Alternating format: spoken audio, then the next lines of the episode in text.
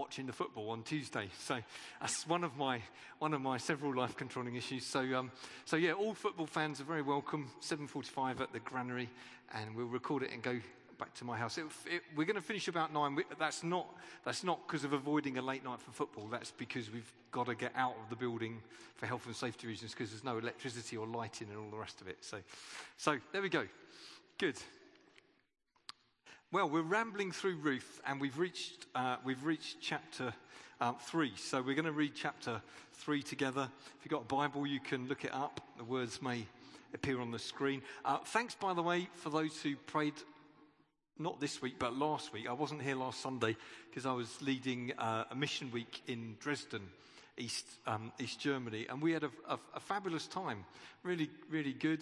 And uh, we had a young lady at the end of the Sunday meeting um, come and say, I've, I've got to know this Jesus, which was really uh, fabulous, because we, we didn't have any of our normal street evangelist people with us. We wandered around. We didn't even have many German speakers, so we wandered around with literature in Uh, in German, just praying around the streets and using the sort of visual clues of buildings and what was happening and people we saw to just pray, and uh, had a f- fabulous, fabulous time, including um, people for the first time get, getting words of encouragement for people in cafes, and finding a German speaker and writing it on a serviette and then giving it to people, and just stepping out of the boat a little. So it was great. Also, I ate my first wi- roast wild boar. It was like a scene from Asterix, I tell you. It was, it was great. So it took eleven hours to cook it, so that wasn't so great. For the people turning the handle, that was a bit. Was it? We tried a machine, but the boar was so heavy it broke the. It bent the steel pole that went through the boar. So sorry, all vegetarians out there. I just want to apologise for a distasteful conversation, but it was very tasty, very good. I recommend a wild boar. We won't be doing it again, but it was. Uh, It's a lot of fun. Anyway, Ruth, stop gabbling. Ruth chapter chapter three. We've been following the story of uh, particularly Ruth and her mother-in-law Naomi. It's it's a good mother-in-law story, this one. And uh, they've gone. They've run away to another country to, to try and survive. Didn't work out. They weren't really trusting God then. They named their children pagan names, but God has brought them back. They've made decisions to uh, to come back to God, and even Ruth, who's who's from a pagan background, says, I, I want your God to be my God. That's a great point to reach in your life when you know Christian people and you say, well, I, I don't understand all this, but I want your God to be my God, because that, that's the way it's going to work. And that's what happened to Ruth. But they're back and they're poor.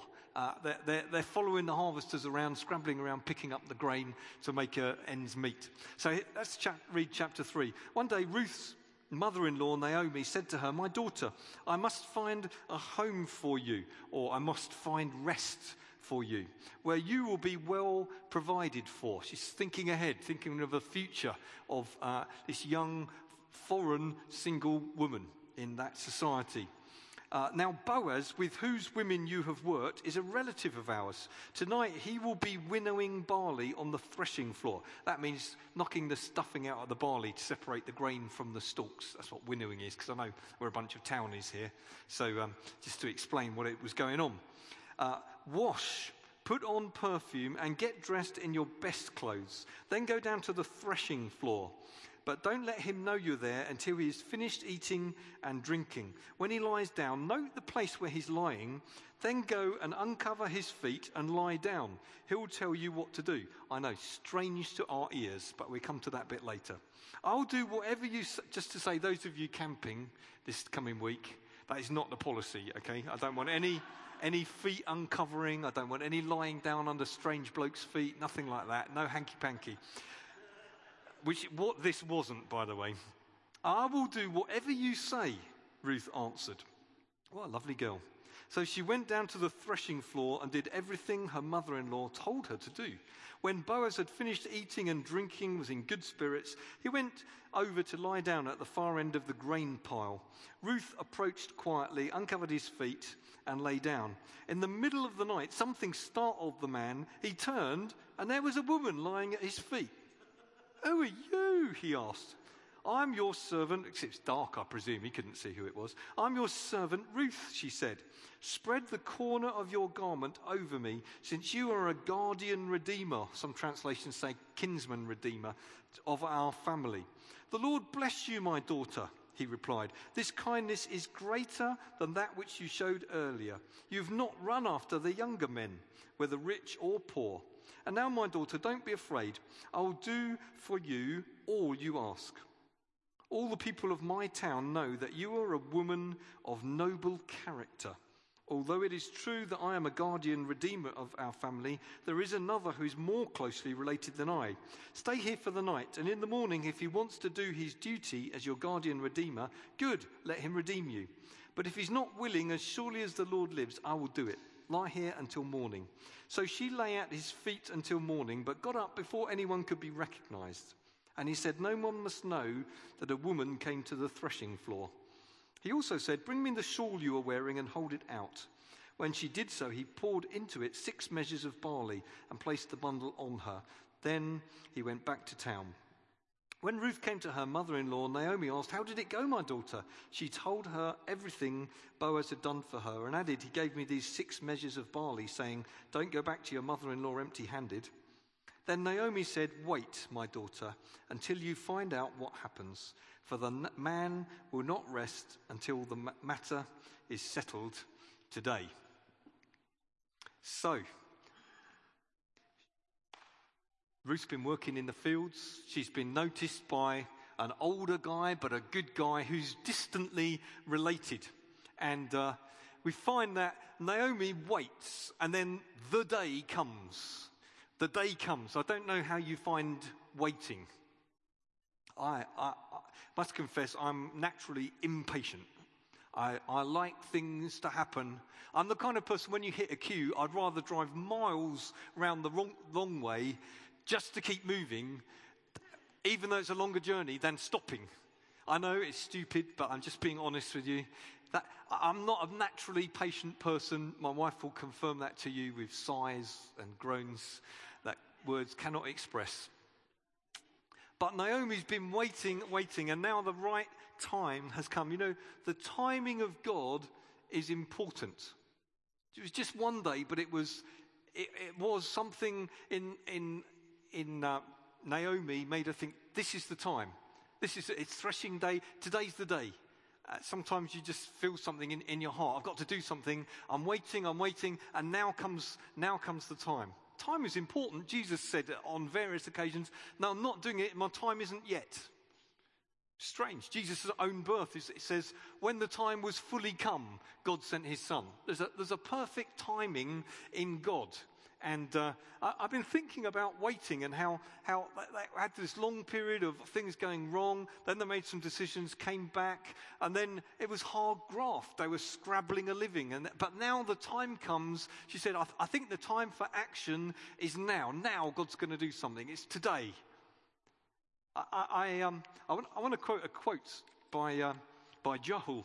My son Joel put on um, Facebook because I thought it was good, so I'm going to quote it.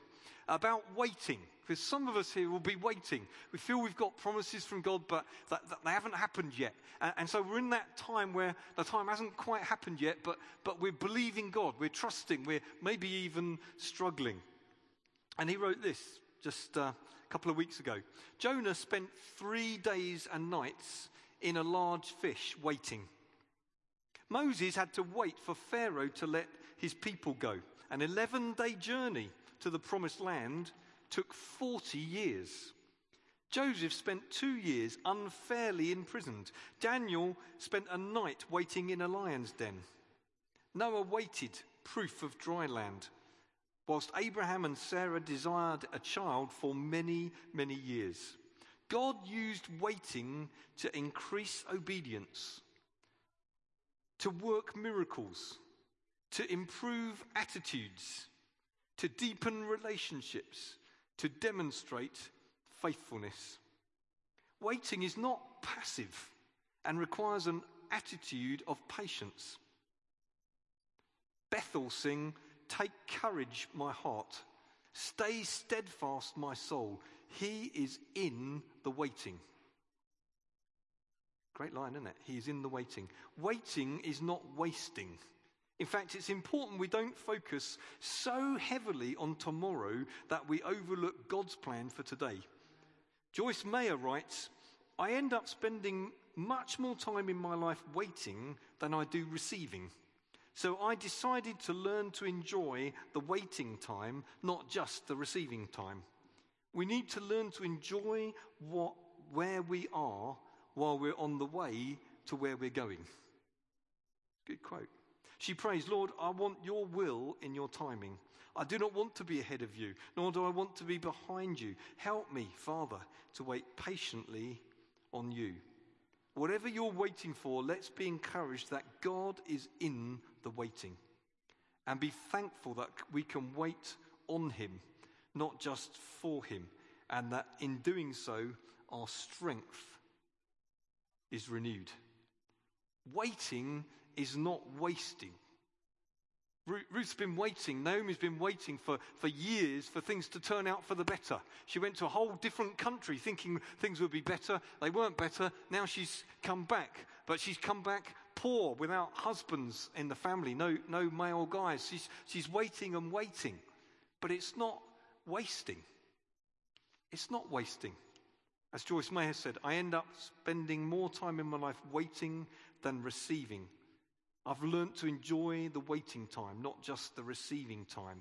We need to learn to enjoy where we are while we wait, while we're, while we're on the way to where we're going. While we're waiting for things, we wait on the Lord. Waiting's actually not wait, like waiting for a bus. Sort of. Waiting for a bus is awful. Waiting for God to do things is more like waiting on tables. It's, it's, a, it's a process. We're waiting on God. We're, we're active. We're saying, Lord, is it, is it now? Well, I'm going to worship you anyway. It's an active process, not just hanging about doing nothing, waiting for something to come along. It's an active process of waiting. And I'm sure there are people here waiting for God to do things, believing him for things, trusting for him for things. Maybe you've been doing that for five weeks, maybe five years, maybe fifteen years. Who knows? But while we do that, we're growing in our dependence on God, growing in our relationship upon him, waiting not just for him, but on him. So there's waiting in this passage. There's also working. And I, I love this relationship between this older lady and this younger woman. It's a, it's a beautiful relationship between the mother-in-law and the daughter. So complementary. We get in chapter two, we've, we looked last time at Ruth working hard all day long from evening, sorry, until evening, from early morning till late evening, working hard. And she gathers twenty litres of flour, which is enough for a week. She's a hard-working woman. And yet she's trusting God. It's possible to work hard, but do it trusting God.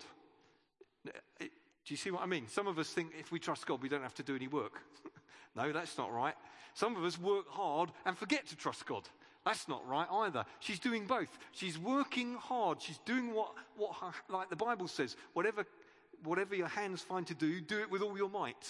She's working hard. She's using the, the abilities, the doors that open, yet she's trusting God for more. She's working.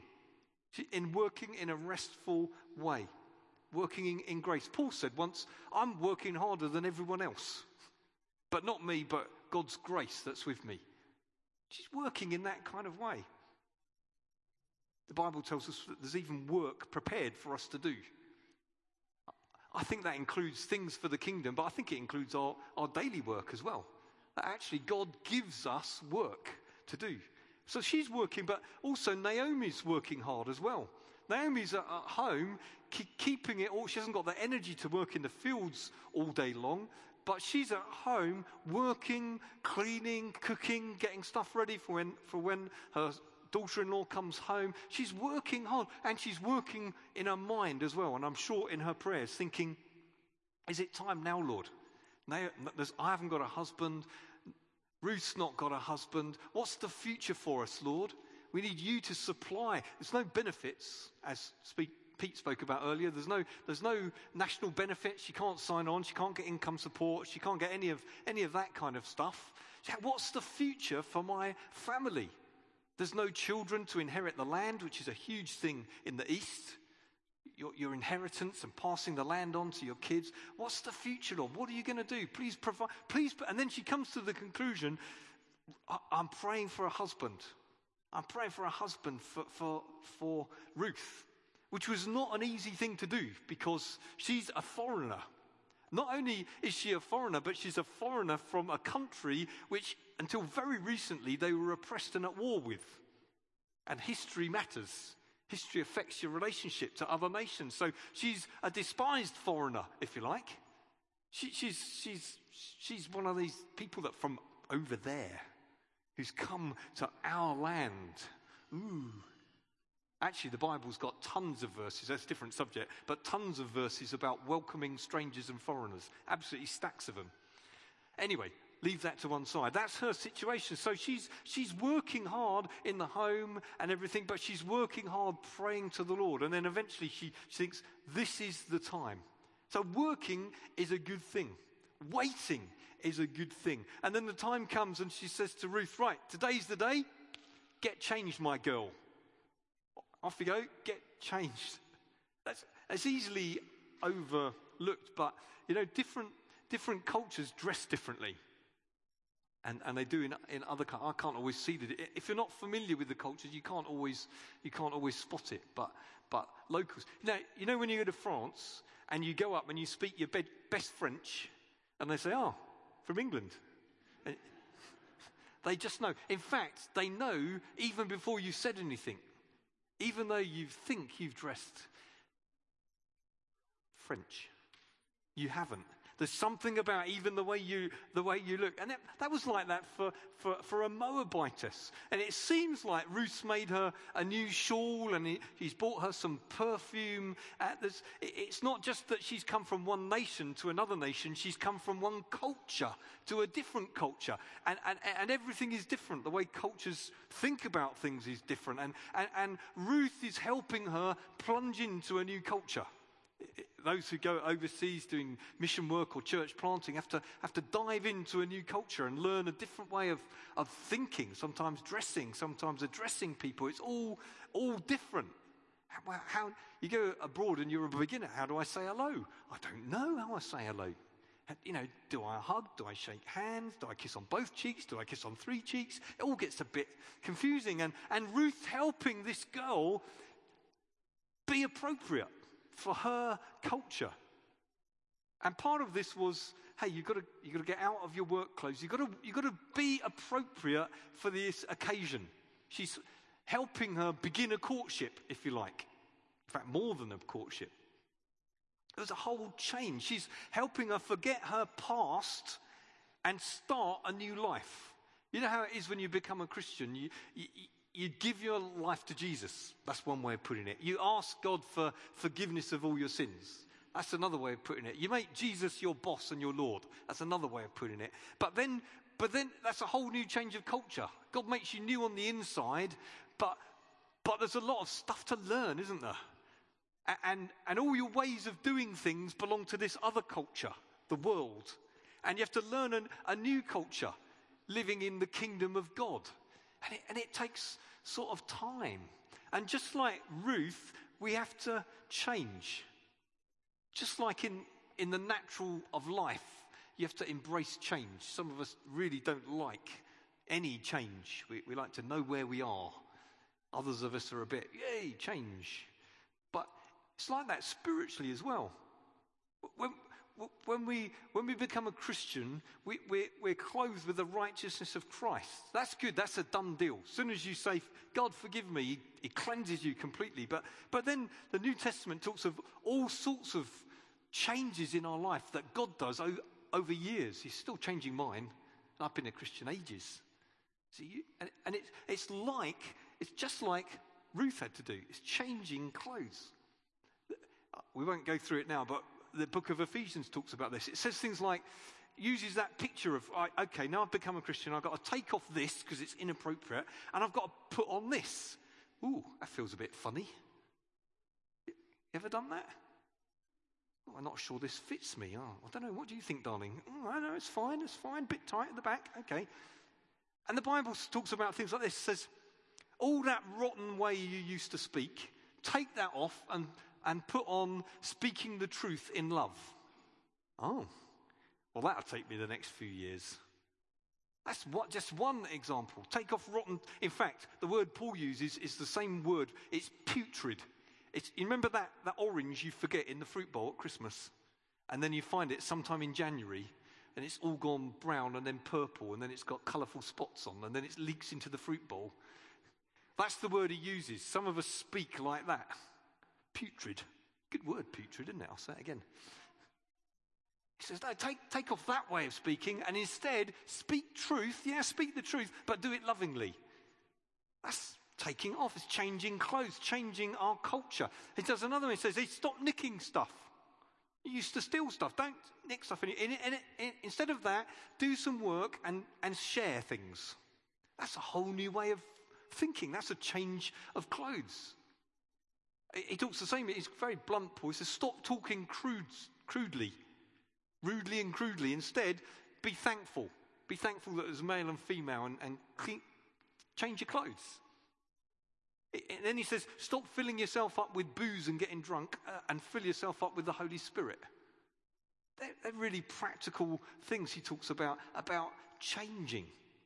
Putting on new clothes in Christ, leaving the past behind us. So Ruth, in, to use this as a sort of picture language, isn't it? But she gives her this instruction, and uh, and then she gives her these strange, this strange advice about laying down at people's feet. It's sort of, it's a bit strange, I know, for us. But um, the thing is, this was the rule there. Different culture.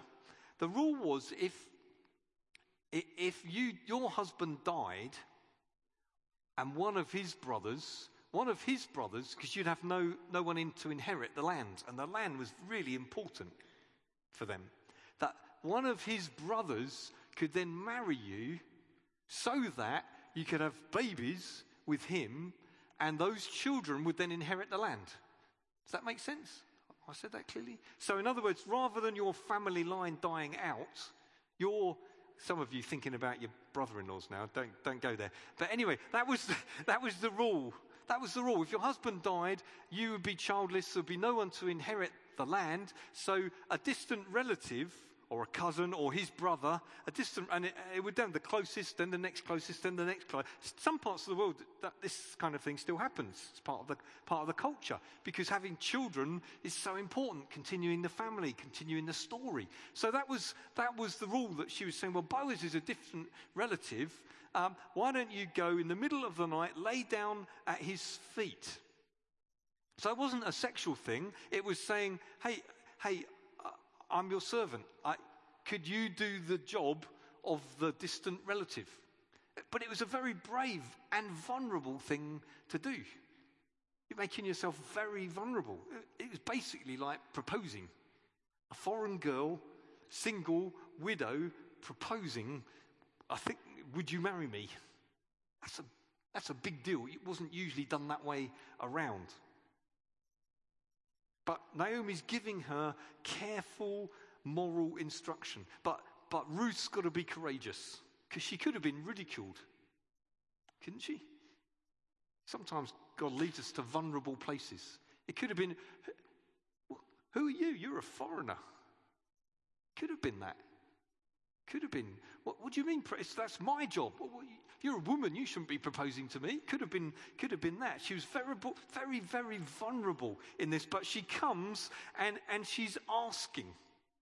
I don't know what you're asking God for. So there's a, there's a waiting in God, there's a working hard in God, there's being willing to change for God, and now she comes asking, she's asking Boaz, but Boaz is like a picture of Jesus, and she comes with this huge request here in verse four to eleven.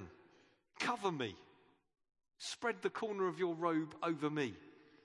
It's, it's, it's, there's nothing crude or, or sexual going on here. What she's saying is, when she says, will you cover me? She's saying, will you take responsibility for me as, as our nearest relative, as our, as our guardian, as our, as our redeemer, our rescuer?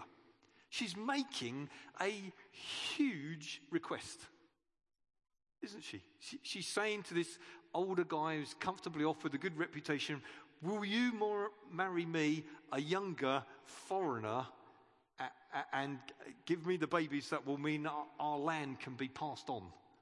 That's a, that's a very big request. You know, sometimes we're good at bringing small requests to the Lord. Let's bring big ones as well. Big and little, because he cares for us. That's what the Bible says. He cares for you. See, our, our issue often isn't believing that God is big enough. If he made everything, he's clearly big enough. It's believing that he cares enough. That, that was her risk. She, she knew Boaz had loads of money. He was a rich guy. She'd been threshing in his fields. He's got workers he employs. He's a wealthy man. It's not, it's not that he couldn't, wasn't able to do it. It's, will he be willing to do it? Does he care enough to do it? Do you remember the disciples in the, in the storm on the boat? They asked the same question. Don't you care, Lord? That's, that's often in prayer the biggest thing. God, do you care? And he does. Hi, Julie. Do you know, it doesn't actually tell us. We don't know. Seems like maybe not, but we don't know. Doesn't doesn't say so. Can you, could you have many wives? In the Old Testament, that's a big subject. Yeah, there were people. There were people that had several wives, and and but usually, when you look at what happened, it led to trouble. So it's, I would say it's it's not what God said in the beginning. Seems to be a. allowed. Abraham had several wives, other people had several wives, but it nearly always led to jealousy and difficulty. So, and again, that's not so relevant in the U K because it's illegal, but it's certainly relevant in many other countries. And what do you do if you get saved and you've got two wives and all of that? But that's the problem that, that we'll talk about in East Africa and not in Worcester. Good question. But God does care. And Boaz, it turns out, Boaz did care. Thanks, Julie. And Bo, so Boaz wakes up, and it's, it's like you do wake up. I can remember when the kids were little, you'd sometimes wake up, and there'd be this little face right there, like saying, you know, telling you they'd been sick or something. And then you wake up, and you turn over, and there's, ugh! sort of, what's that? What's going on? Because you're half asleep. And that's what happened to Boaz. He's, he's startled in the middle of the night, because he's like, flipping heck, what's that? And there's this woman, it's half dark. Who are you? Well, it's it's Ruth. I'm your servant. Put your garment over me. In other words, will you care for me? Will you marry me? Will you protect me? Will you love me? Will you support me? And, and just using the parallel again, you know, it, you, you can feel alone and vulnerable. You need to know that God is your protector, that God cares for you, that God covers you. Whatever, whatever your past, whatever your reputation, however foreign you feel, God is holding us. She's humble. And yet she's calling for a real relationship. And, and, and she's saying, Boaz, will you cover me? It's interesting. Obviously, we think of Jesus usually as covering our, covering our guilt. Because that's when we hear the gospel in our country, it's usually you're done wrong, you should feel guilty because you are guilty. Then get, get Jesus and then you're forgiven.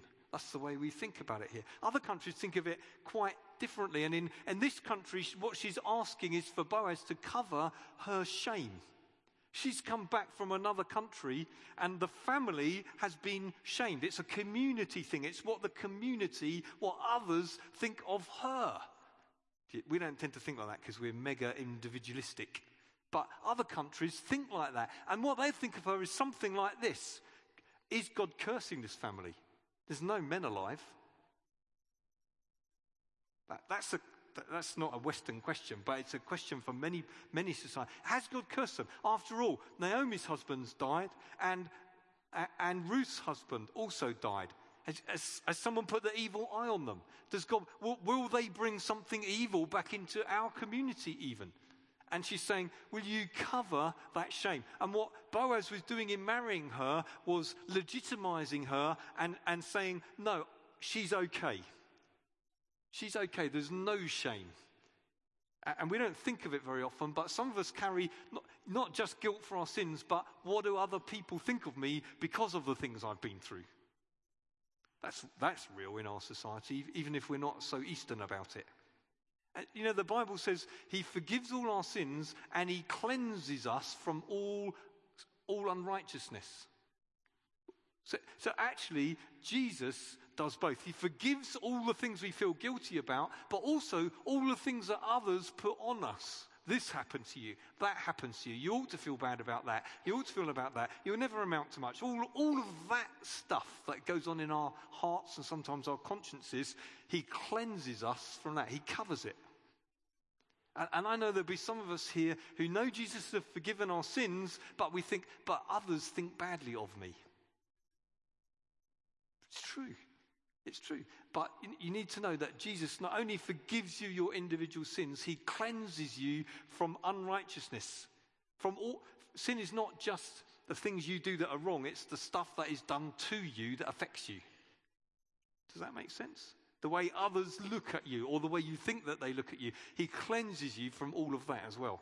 And we'll see that in, in the next chapter, that Boaz marries her and covers all of that. Do you know, he not only does away with all that foreigner and cursed and childless and all the rest of it, he actually, in the sovereignty of God, becomes part of the lineage, the family line of Jesus, this woman. That's how far God takes away shame from us. It's a very real issue. And he deals with all our fears as well.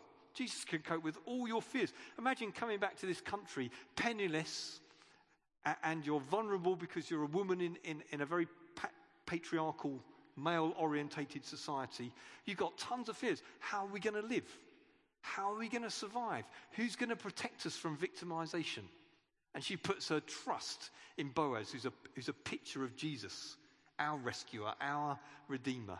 He can save us from our fears, from our shame, as well as our sins. And and I love the fact, just just finishing that, that the thing that tr- attracts Boaz most, I'm sure she was gorgeous, but the thing that he highlights was her character. I love that. I, I, I just think it's great. He's thrilled because he's been thinking of Ruth, but probably thinks, well, this is impossible. She's quite a lot younger than me. I'm getting on a bit. She wouldn't really be interested in me anyway. So he's thrilled, but he's thrilled she hasn't young, run after younger guys. She's not been flirty. She's been a godly character. She's been a woman who takes advice, and, and the whole village is speaking well of her. I love that. Good, good character is extremely attractive. Extremely, I just throw that out there for anyone who's interested. Good character is attractive. It's a great thing. And, and he says, I'll do everything you ask. I'll do everything you ask. It's great, isn't it? And then she goes back home, tells her mother-in-law everything. Uh, that must, must have taken some time. What I felt like, what he said, what she said, the whole detail. You know, you know, if it had been two blokes, Ruth, who would be Bill, would come home and I'd say, how'd it go? And he'd say, all right. And I'd say, good. And we go to sleep. But because two ladies, they get all the details and it's all done properly. And she's got all the details. And then, and then Ruth, Ruth, very, uh, Naomi wisely says, now, you just wait now. So it's back to waiting again. You just wait now. Something's happened. Something's happened because you brought this to your Redeemer. Something, I don't know how it will work out, but he's not going to rest. You know, when we pray, we don't, we can't always say something will happen quickly, but we know this. You, you can just leave it there. You can pray. You can bring it to God. He, he doesn't rest. Our God never slumbers. He never sleeps. He does things just at the right time. And so the story continues, and we'll look at how it goes next week. But let's be people who learn to wait on God. Even when there's delays, just wait on God. Wait for the right time. Wait for his directions. And while we wait, let's be people who work, people who have good relationships, good character. And while we wait, let's listen for anything God wants to say to us about changing the way we are, getting rid of the old stuff, taking on the new. Let's let's pray. I want to, um, if we bow our heads in prayer, I just want to pray particularly